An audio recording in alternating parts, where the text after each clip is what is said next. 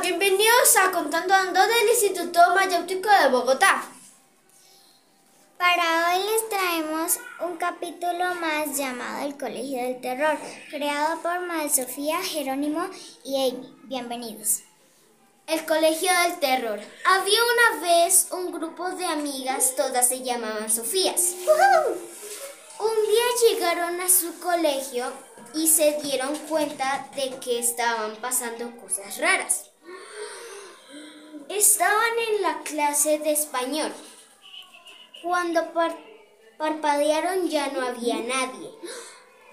Salieron corriendo muy asustadas. En ese momento las puertas se cerraron. Estábamos totalmente solas.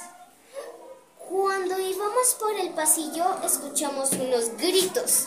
Abrimos pero no había nadie.